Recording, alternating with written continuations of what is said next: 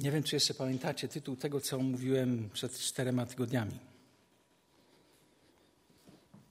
Znaki nowego życia.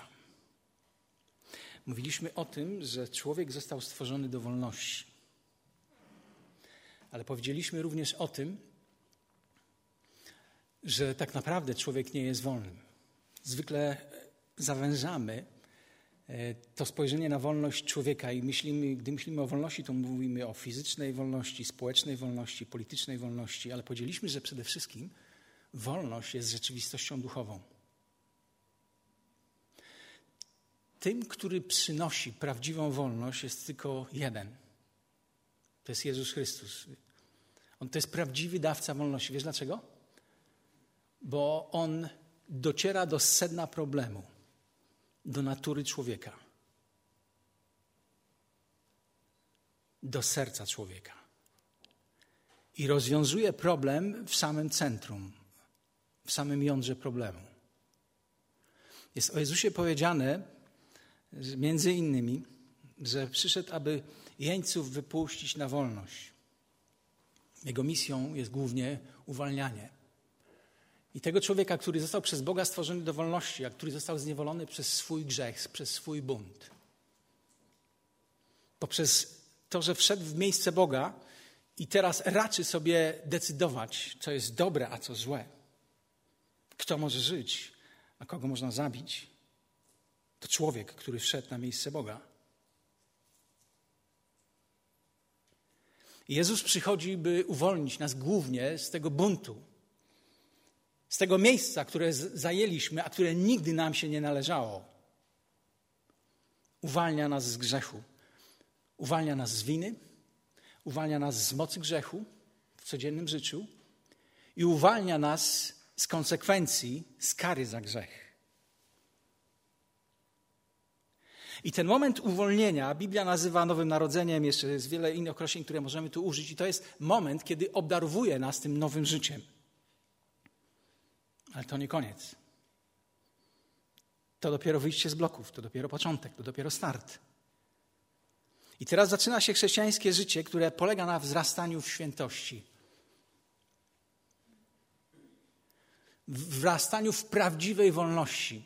I paradoks, o którym mówiliśmy. Im bardziej jestem poddany temu, co chce Jezus, tym bardziej jestem wolny.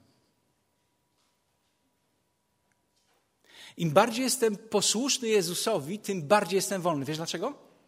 Bo On ciebie i mnie wymyślił. On zaplanował każdy dzień, do którego żeśmy się jeszcze nie obudzili. I on stworzył mnie i ciebie i stworzył wydarzenia dla ciebie i mnie w, tej przyszłości, która jeszcze nadchodzi. I im bardziej będę od niego zależny, tym bardziej będę żył zgodnie z tym, do czego mnie stworzył. Będę żył, nie będę egzystował, będę żył. I to życie jest możliwe dzięki Duchowi Świętemu. Czyli on chce, żeby moje życie naj, jak najbardziej było Jemu poddane. I nie chodzi tylko o takie poddanie w mojej głowie, o pewną zgodę dotyczącą pewnej nauki, pewnej doktryny. Chodzi o praktyczne posłuszeństwo.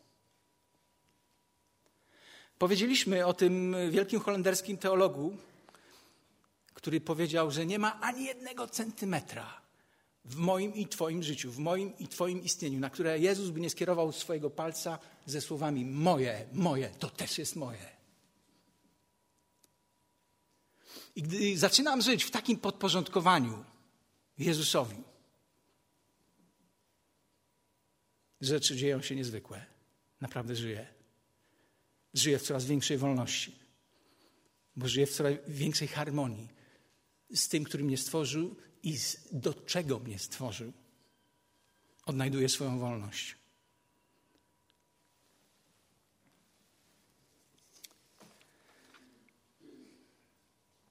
Prawdziwa wolność, prawdziwa wolność jest możliwa jedynie pod pełnym panowaniem Jezusa. Tam, gdzie jest więcej miłości, tam jest więcej zaufania, A gdzie więcej jest zaufania, to jest więcej wolności. Łapiemy?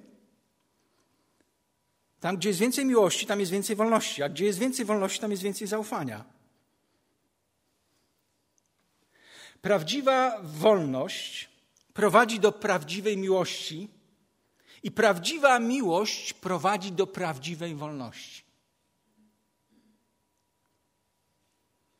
Tylko prawdziwa wolność prowadzi do prawdziwej miłości. I tylko prawdziwa miłość prowadzi do prawdziwej wolności.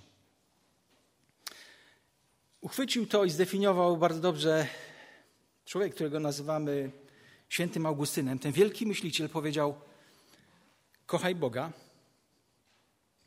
i rób co chcesz.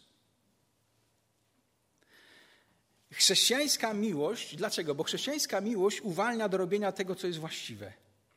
I tylko ona. Ona zapewnia właściwą atmosferę, motywy, pobudki i kierunki dla działania. Robi to tylko miłość. Jezus powiedział: Kochaj swoich. To niewiarygodne, co dalej powiedział, prawda? Kochaj swoich nieprzyjaciół, tak? To nie jest możliwe dla nikogo z nas, gdy jesteśmy skazani na siebie, na swoją własną moc. Ale gdy jestem uwolniony przez Chrystusa, gdy Jego słowo i Jego duch kontroluje moje myślenie, moje życie, to to zaczyna być możliwe. Czy wiesz, dlaczego Pan Jezus nie zgadzał się z rozwodami? Wiesz, dlaczego Biblia jest przeciwna rozwodom? To proste. Miłujcie waszych nieprzyjaciół. To już wystarczający powód. Tam, gdzie jest prawdziwa miłość, jest prawdziwa wolność i prawdziwa przyjaźń. Najlepszymi małżeństwami są ludzie, którzy są najlepszymi przyjaciółmi. Najlepszymi żonami i mężami są ci, którzy są najlepszymi przyjaciółmi. Żeby być wolnym, żeby być wolnym, muszę wzrastać w przyjaźni z Jezusem. Mam być posłuszny Jego słowu i mam być ciągle napełniany Jego duchem. I to jest przepis na wolność. To jest droga do wolności. Codziennie śpiewaj mu nową pieśń. Miej to świeże odczucie przeżywania Jego obecności. Chrześcijanin bez względu na wiek nigdy nie powinien przestać wzrastać. Nigdy nie powinieneś przestać się cieszyć nowym życiem, jakie jest w Zbawicielu. Życie chrześcijanina, gdy jest pełne posłuszeństwa słowa i wpływu ducha, nigdy nie jest nudne. To jest niemożliwe. Życie chrześcijańskie w duchu i w Chrystusie otwiera nowe horyzonty. Żyjesz w radości. Rozpoczynaj dzień od nowej pieśni. Traktuj każdy dzień jak nowy prezent od tego, który Cię stworzył, który Cię kocha i chce Cię błogosławić.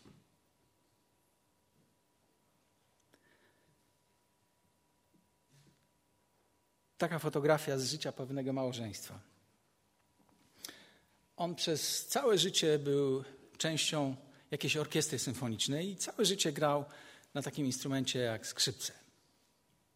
No ale zbliżył się czas emerytury i wreszcie poszedł na tą emeryturę. No i żona zobaczyła, e, no jak funkcjonuje ten jej facet w tej nowej rzeczywistości i pewnego razu on przychodzi i mówi: Słuchaj, kochanie, gdy ty będziesz przygotowała obiad, to ja nie będę marnował czasu, tylko będę sięgał po swój instrument i będę dalej sobie grał, żeby mnie wypadł z chwytu, to się chyba mówi, tak? Tak to się mówi? Są tu muzycy? No i tak to robił, ale żona po pewnym czasie zaczęła być zaniepokojona tym, co ten gościu robił. Wiesz dlaczego? Ciągle grał tę samą nutę. Próbowała z nim trochę rozmawiać, to nie pomagało.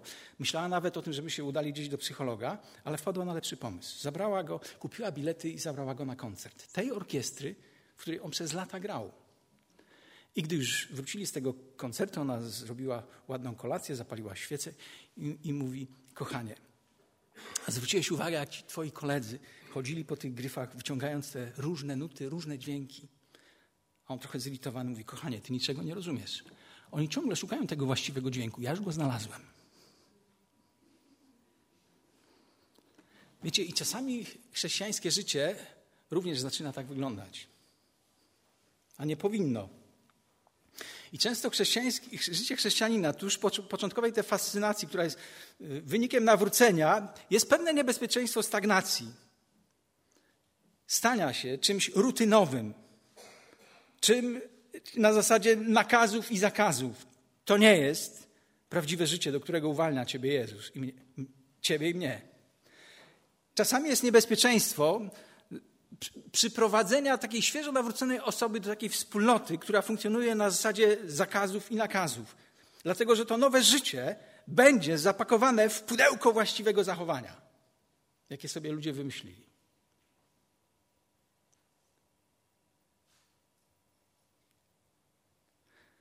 Chodzi o relacje, a nie jedynie o zasady. I to najważniejszą relację, jaką masz, to jest relacja ze zmartwychwstałym Twoim nowym Panem. I będzie miejsce na zasady. Ale nie obracajmy, nie przestawiajmy tej kolejności. Chrystus uwalnia. On mówi, że przyszedł, aby owce, czyli my, w tym obrazie używa takiego określenia, żeby owce miały życie i żeby to życie było obfite.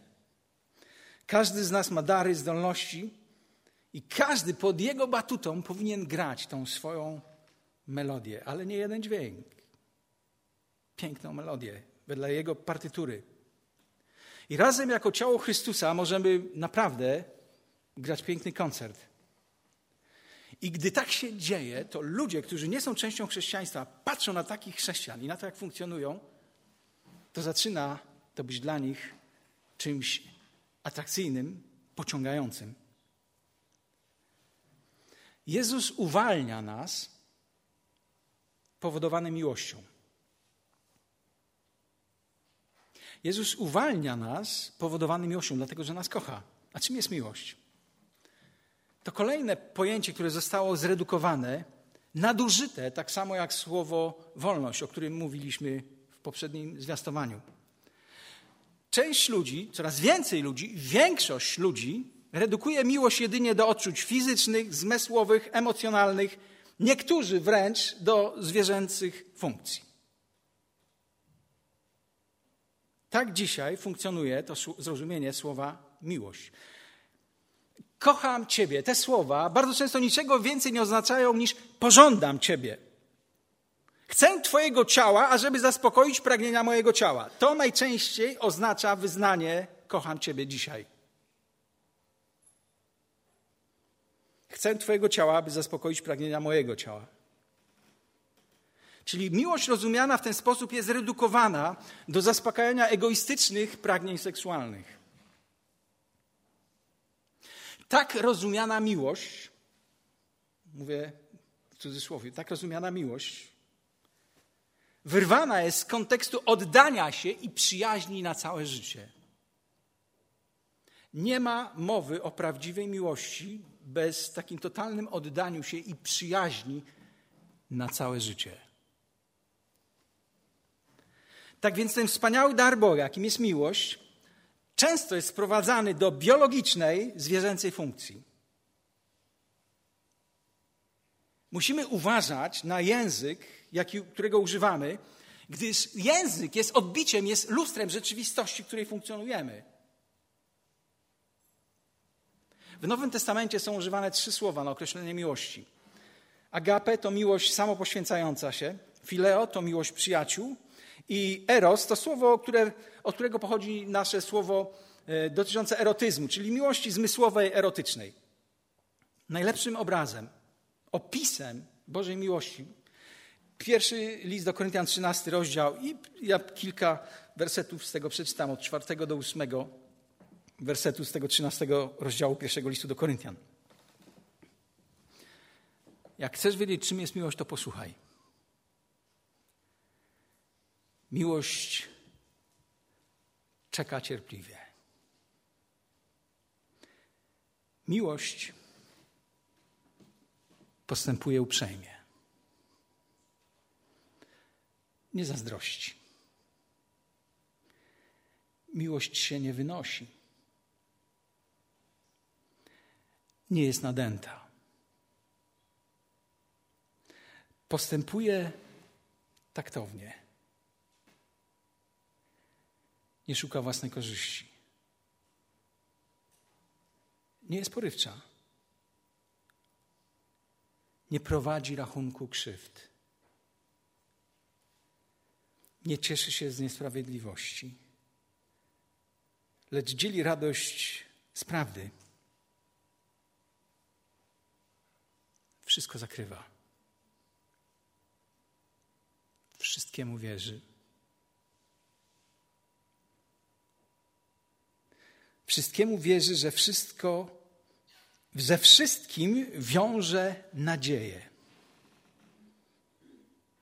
Wszystko potrafi przetrwać. Miłość nigdy nie ustaje. Co jest główną cechą tego opisu? Co jest główną, albo co jest główną cechą miłości? Żeby ułatwić. Dawanie, a nie branie.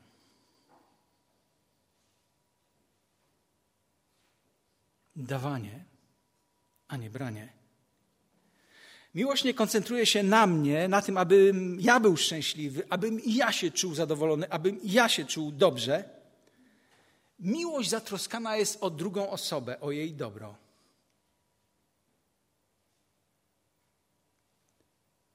Dlatego nie ma właściwego zrozumienia miłości bez przyjaźni, bez oddania się i pełnej poświęcenia służbie dobrych rzeczy robionych dla drugiej osoby.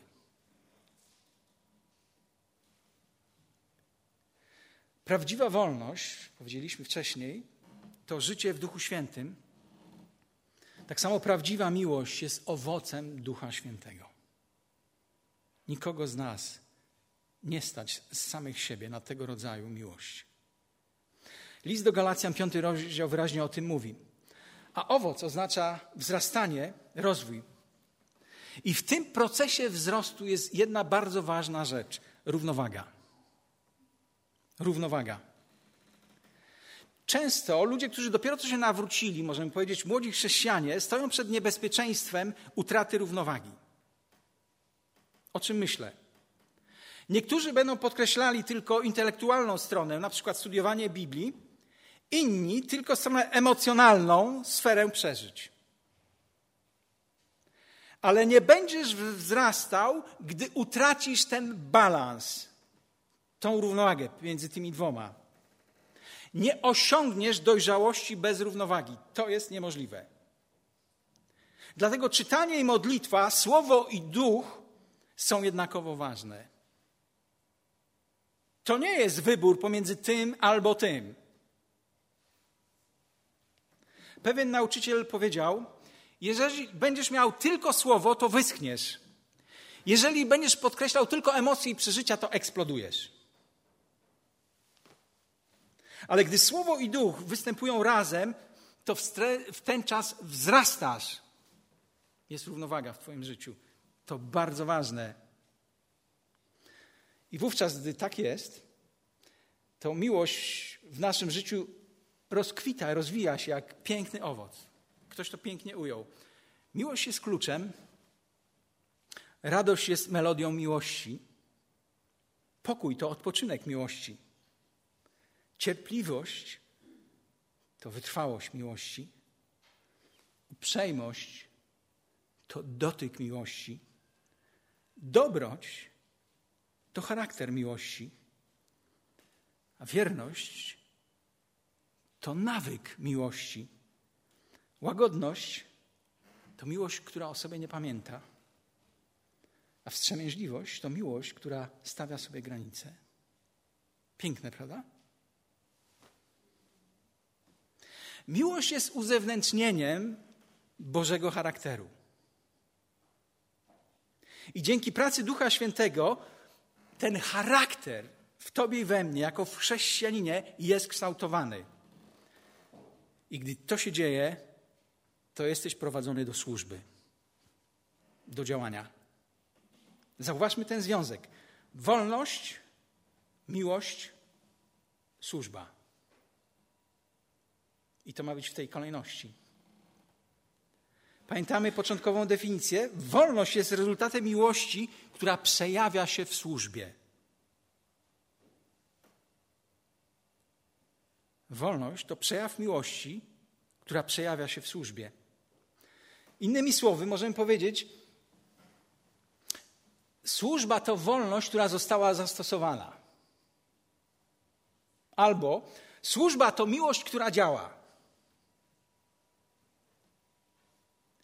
I kiedy będziesz studiował Nowy Testament, szczególnie pisma apostoła Pawła, zwróć uwagę na znaczenie słów i jak to, jak są używane. Miłość, wolność, służba. Już wiemy, że wolność to nie jest anarchia. W prawdziwej wolności jest zawsze odpowiedzialność. To, o czym mówią ludzie tak głośno, często na ulicach, to, tak, to, nie, chodzi, to, to nie jest wolność, to jest anarchia. Nie ma odpowiedzialności. Miłość to nie tylko sentymentalizm, emocje czy uczucia. Miłość to nie jest tylko to. Również to, ale nie tylko to. A służba nie jest oznaką słabości czy zniewolenia, ale prawdziwa służba jest oznaką dojrzałości i mocy Ducha Świętego, który się przejawia w Twoim życiu. I w ten czas służysz. Wolność jest charakteryzowana przez życie w duchu. Już wiemy, że miłość jest owocem ducha, prawda? Służba, prawdziwa służba jest czyniona w mocy tego ducha. Miłość dotyczy naszego charakteru. Służba ma do czynienia z tym, co robimy, z naszym działaniem. A wolność, wolność wyznacza obszar mojej służby.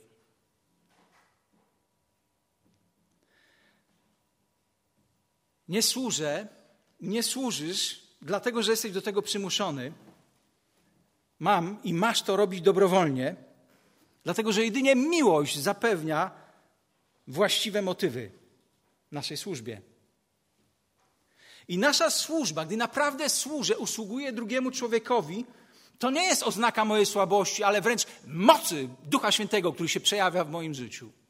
Także służę. Jezus powiedział: Przyjmiecie moc Ducha Świętego. I wiesz, w tym momencie wcale nie mówi ani słowa, ani jednego słowa o cieszeniu się, nie mówi o e, charyzmatycznych refrenach, o klaskaniu. Nie chcę być źle zrozumiany. Dziękujemy Bogu za radość. Jeden z przymiotów, owoców Ducha Świętego. Ale Jezus mówi tutaj: przyjmiecie moc, aby być mi świadkami. I muszę być ostrożny, musisz być ostrożny, abyś nie nadużywał Ducha Świętego do zaspokajania swoich pragnień. Duch Święty został nam dany, abyśmy mogli służyć w imieniu Chrystusa. Duchowe dary nie są zabawkami w Bożym przedszkolu, ale to są narzędzia, którymi pracujemy w Bożym ogrodzie, w Jego kościele i w Jego świecie. Nie jesteś sam. Ktoś powiedział, że dwóch rzeczy nie można zrobić w pojedynkę. Nie można być w małżeństwie w pojedynkę i nie można być chrześcijaninem w pojedynkę. Nawet jak nie ma obok ciebie innych chrześcijan, a jest w tobie prawdziwe życie Jezusa, życie tego zmartwychwstałego Pana, to twoje życie, które jest w tobie, ten Duch Święty, zrodzi życie w kimś innym. Nie będziesz sam. Mamy społeczność z Bogiem, społeczność z innymi chrześcijanami.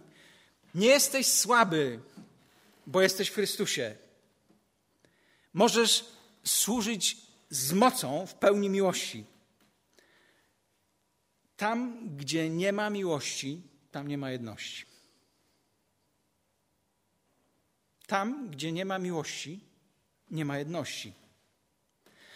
A gdzie nie ma jedności, to nie ma właściwej siły i nasze działanie jest bardzo osłabione.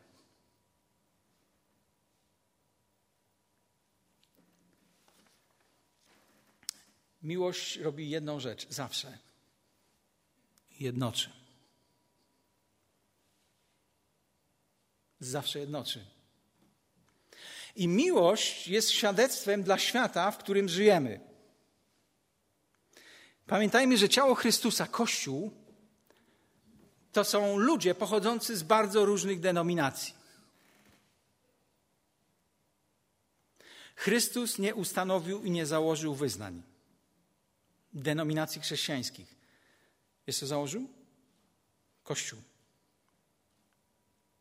I wszyscy ci, którzy należą do społeczności odkupiciela, tworzą jedno ciało, Kościół, którego głową jest Chrystus.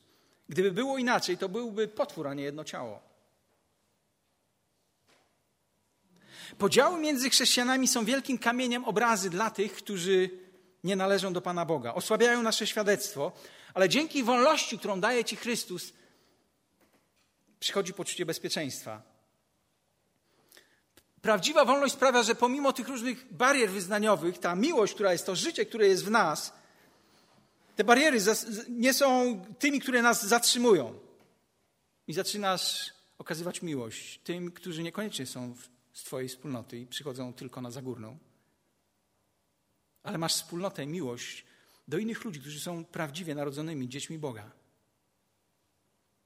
I wiesz, to jest fenomenem. Pojedziesz tysiące kilometrów i znajdziesz się e, w domu, w którym nigdy nie byłeś. Widzisz ludzi, których nigdy nie znałeś, ale jest coś, ta duchowa rzeczywistość i wiesz, że to są ci ludzie, ci kochający Jezusa, czasami bardziej bliscy niż fizyczni członkowie Twojej rodziny.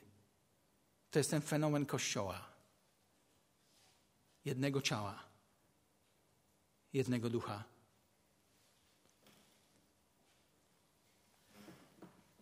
Pan ma potężną armię, ale często ta armia jest osłabiona przez podziały. Zjednoczeni służymy Bogu, podzieleni upadamy. Wielu chrześcijan mówi o tak zwanej duchowej jedności. Ale jak świat zobaczy, że się nawzajem kochamy, jeżeli ta nasza miłość będzie niewidoczna, duchowa jedność? No jak to zobaczy? To są pobożne wymówki dla wytłumaczenia braku miłości w ciele Chrystusa. Służ razem, śpiewaj razem, składaj świadectwo razem dla Jezusa. Nie bądźmy podobni do tych, którzy mówią, wiesz, przebywanie ze świętymi tutaj na ziemi to jest jedna sprawa, niezbyt fajna, ale przebywanie ze świętymi w niebie to będzie wielka sprawa. To schizofrenia. Miłość zawsze jednoczy. Jedność nie jest sprawą wyboru. Usłyszałeś? Jedność z innymi chrześcijanami nowonarodzonymi przez Bożego Ducha nie jest sprawą wyboru. To jest Chrystus ją nakazuje. Nasza służba dla świata wymaga jedności. My nie wytwarzamy jedności. Duch ją tworzy, Duch Święty, a miłość do niej uzdalnia. Jesteś wolny? Wolność jest w Chrystusie. Pamiętamy te słowa: poznacie prawdę, a prawda was uwolni. Ale to nie chodzi o twierdzenie, chodzi o osobę. Prawda jest osobowa. Prawda, która uwalnia, to niewłaściwa doktryna. Prawda, która uwalnia, to zmartwychwstały Jezus.